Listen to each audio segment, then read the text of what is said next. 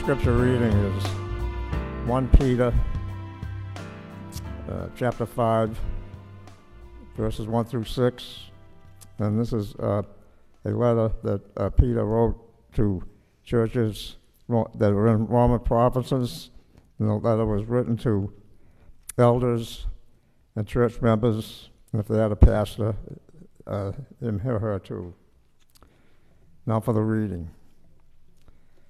Now, as an elder myself and a witness of the sufferings of Christ, as well as one who shares in the glory to be revealed, I exhort the elders among you to tend the flock of God that is in your charge, existing in oversight, not under compulsion, but willingly, as God would have you do it, not for sordid gain, but eagerly. Do not lord it over those in your charge, but be examples to the flock. And when the chief shepherd appears, you will win the crown of glory and never fades away.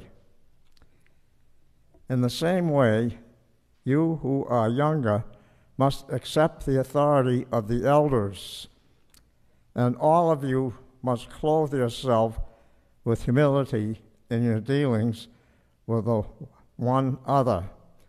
For God opposes the proud, but gives grace to the humble. Humble yourself, therefore, under the mighty hand of God, so that you may exalt you in due time. May God add his blessings to the reading and hearing. Our second scripture reading today comes to us from the Old Testament. Uh, we're continuing in a series of uh, selections from 1 Samuel. Uh, today we're in chapter 10, verses 17 through 24. Let's continue to listen for God's word for us here today. Samuel summoned the people to the Lord at Mizpah and said to them, Thus says the Lord, the God of Israel. I brought you up, I brought up Israel out of Egypt. I rescued you from the hand of the Egyptians, and from the hand of all the kingdoms that were oppressing you. But today you have rejected your God, who saves you from all your calamities and your distresses. You have said, No, set a king over us. Now, therefore, present yourselves before the Lord by your tribes and by your clans. Then Samuel brought all the tribes of Israel near and the tribe of Benjamin was taken by Lot. He brought the t- tribe of Benjamin near by its families, and the family of the Matrites was taken by Lot. Finally, he brought the family of the Matrites near, man by man, and Saul, the son of Kish, was chosen by Lot. But when they sought him, he could not be found. So they inquired again of the Lord, Did the man come here? And the Lord said, See, he has hidden himself among the baggage. Then they ran and brought him from there. And when he took his stand among the people, Saul was head and shoulders taller than any of them. And Samuel said to all the people, Do you see the one whom the Lord has chosen? There is no one like him among all the people. And all the people shouted, Long live the king. This is God's word for us here today. Thanks be to God. Will you join me now in a moment of prayer? Let us pray. Holy God, speak now, for your people are gathered here to listen. Surrounded by such a cloud of witnesses, send your spirit in this place to open our minds and our hearts to your presence and your glory in our midst. Diminish me so that you may be magnified in this space. Give clarity and vitality to my words so that they may become your word. And may the meditations of all of our hearts here be acceptable, even pleasing in your sight. O God, our strength and our Redeemer. Amen. Friends, the year was 1936, and this was actress Jean Arthur's big break. After appearing in over 70 pictures over the previous dozen years, Arthur was still not a household name, but then she was cast in acclaimed director Frank Capra's new movie, Mr. Deeds Goes to Town. Starring opposite Gary Cooper, Jean Arthur played the quick witted and beautiful reporter Babe Bennett. After her star turn in that film, she would go on to headline two more of Capra's films You Can't Take It With You and Mr. Smith Goes to Washington. Frank Capra called her my favorite actress. Co star Jimmy Stewart said of Arthur that she was the finest actress I ever worked with. No one had her humor or her timing. There was only one problem. Jean Arthur suffered from debilitating stage fright. Never have I seen a performer plagued with such a chronic case of stage jitters, Capra wrote in his autobiography. I'm sure she vomited before and after every scene. When the cameras stopped, she'd run headlong to her dressing room, lock herself in, and cry. Those weren't butterflies in her stomach, they were wasps. There's speculation that uh, this stage fright stemmed from Arthur's difficult childhood. She had a, a, traumatizing childhood. She once said that she had become an actor in order to have the opportunity to become someone else. When the cameras rolled, she could become her role. But when the lights went down, Jean Arthur, like so many celebrities, went back to just being a regular person, full of insecurity and self doubt. When we talk about someone like Jean Arthur, we talk about their emotional baggage. We usually mean this sort of traumatic past, the way a traumatic past can limit one's possibilities in the present. Emotional baggage is the weight of what has been done and cannot be undone. It makes the soul weary before it has even begun a day's work. This morning's scripture, in some ways, is about that kind of baggage, even as it's also about the other kind. When our passage begins, Saul, a young man from a town called Kish, has already been told by the prophet Samuel that he is to be Israel's next king. Earlier in 1 Samuel chapter 9, we read that Sam, uh, Saul was out searching for some donkeys when he happened to come to a town where Samuel was. He had gone to inquire of Samuel where he might find his donkeys. And in response, Samuel said, Never mind that, never mind that. Don't worry about the donkeys. I got some other news for you, Saul. When Samuel saw Saul, the Lord spoke to him. He said, Here is the man of whom I spoke to you. He it is who shall rule over my people.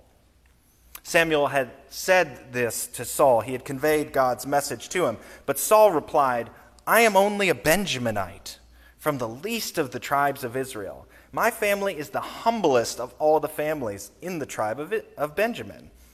Why then have you spoken to me in this way? You see, Saul was obviously taken by surprise by what Samuel had to say, but there was something else there. He didn't see what Samuel saw, he didn't see what God saw, he didn't see greatness in himself. He defined his life in terms of the limits that had been set for him by his past, by his family name, by his tribal identity, by his lowly and humble status. But Samuel explained that it was God who had anointed him, who had chosen him to be the king, and that he will be the king. Yet when the day came around to reveal this divine calling in front of the company of the whole people of Israel, Saul is nowhere to be found. And then the Lord says, Look in the baggage. That's where he is hiding.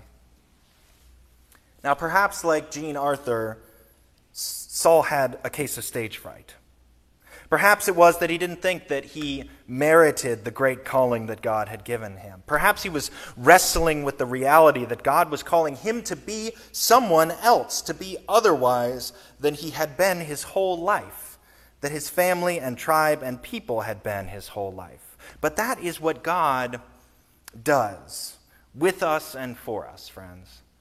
God calls us to be otherwise. God chooses imperfect means and imperfect people to achieve God's perfect intentions. If Israel is to have a king, and granted, God doesn't really want Israel to have a king, but if Israel is going to have a king, God says that that king will be the Messiah, the anointed one, that God will be the one to choose, and God will be with the one who leads. God chooses the king according to God's own intentions. And what do we see in God's intention here with the choice of Saul? We see that God doesn't prefer the well to do and the powerful, but rather prefers to pluck someone out of obscurity and vault them into the role of leadership, not because of who they are, but because of who God is. Many of us have our own emotional baggage, our own traumas of the past that can limit our present. Some accumulate those burdens at home or in their work or even in their church. Some sometimes attribute that trauma to God and think the only way to overcome it, even, is to deny God altogether. Of course, some of us come by that baggage more immediately. This moment in the world is a weighty one, with senseless violence on display as far away as Gaza and Ukraine and as close to home as Lewiston, Maine. It is a fearsome time to believe that justice and peace shall triumph over all, especially when the testimony of history seems to be that war and violence will be our lot forever. That's just the reality of humanity's deep brokenness. In the absence of God, left to our own devices, this is what the world looks like. And the gospel of Jesus Christ, the gospel of Jesus Christ demands that we hold two thoughts in our head at the same time. On the one hand, the gospel does not deny this reality. And yet at the same time, it invites us and calls us to see that hidden in our past and present, buried beneath stories of devastation and brutality, is a deeper reality that despite humanity's brokenness, we nonetheless bear a likeness to the divine. The seeds of righteousness and mercy God planted within each and every one of us. They are available to us, they are present with us already. They are, in some sense, among the baggage. The story of humankind is indeed a story of suffering, but it is also the story of endurance and triumph, a story declared by a great cloud of witnesses whose legacy is one of hope and not defeat. When the people of Israel had gathered at Mizpah, they brought with them a lot of baggage, both physically and emotionally. But hidden in that baggage was God's grace, the Lord's anointed one, the Messiah, the Christ, through whom God would give them hope. Instead of the trauma of the painful past of servitude in Israel, something that would limit the possibilities of the present, amidst the baggage was a brighter and better future. And so on this All Saints Sunday, we remember that even though we may have known sorrow and betrayal in our lives, that we may ourselves have some baggage, hidden amongst the baggage are also the ones who gave us hope, who encouraged us to be the best version of ourselves, who showed us kindness and grace that are the sources of our greatest potential. Because here's the thing after Saul was found, they brought him among the people, and there was no denying that there was something different about him. Saul was the biggest man, head and shoulders above the rest, even though he was from the smallest and most humble family of the smallest and most humble tribe. It was obvious to everyone that this was the chosen one of God. All Samuel had to say was, Who do you think it is? Take a guess. Can you tell? Jesus once said, No one, after lighting a lamp, puts it under the bushel basket, but sets it instead on the lampstand. It gives light to all in the house. In the same way, let your light shine before others, so that they may see your good works and give glory to your Father in heaven. The light of Christ shines in the darkness. The darkness cannot overcome it, it cannot be hidden, it cannot be dimmed, it shines forever. And even though he, in a moment of weakness, or perhaps out of the weakness of his human character, Saul could not still not hide the light of God's love that had been shown to him. He couldn't hide from the calling that God had placed upon him, even though this calling demanded he become someone different. He become someone new. He couldn't deny that despite his fears and his misgivings, God had given a purpose to his life. And neither can we, friends.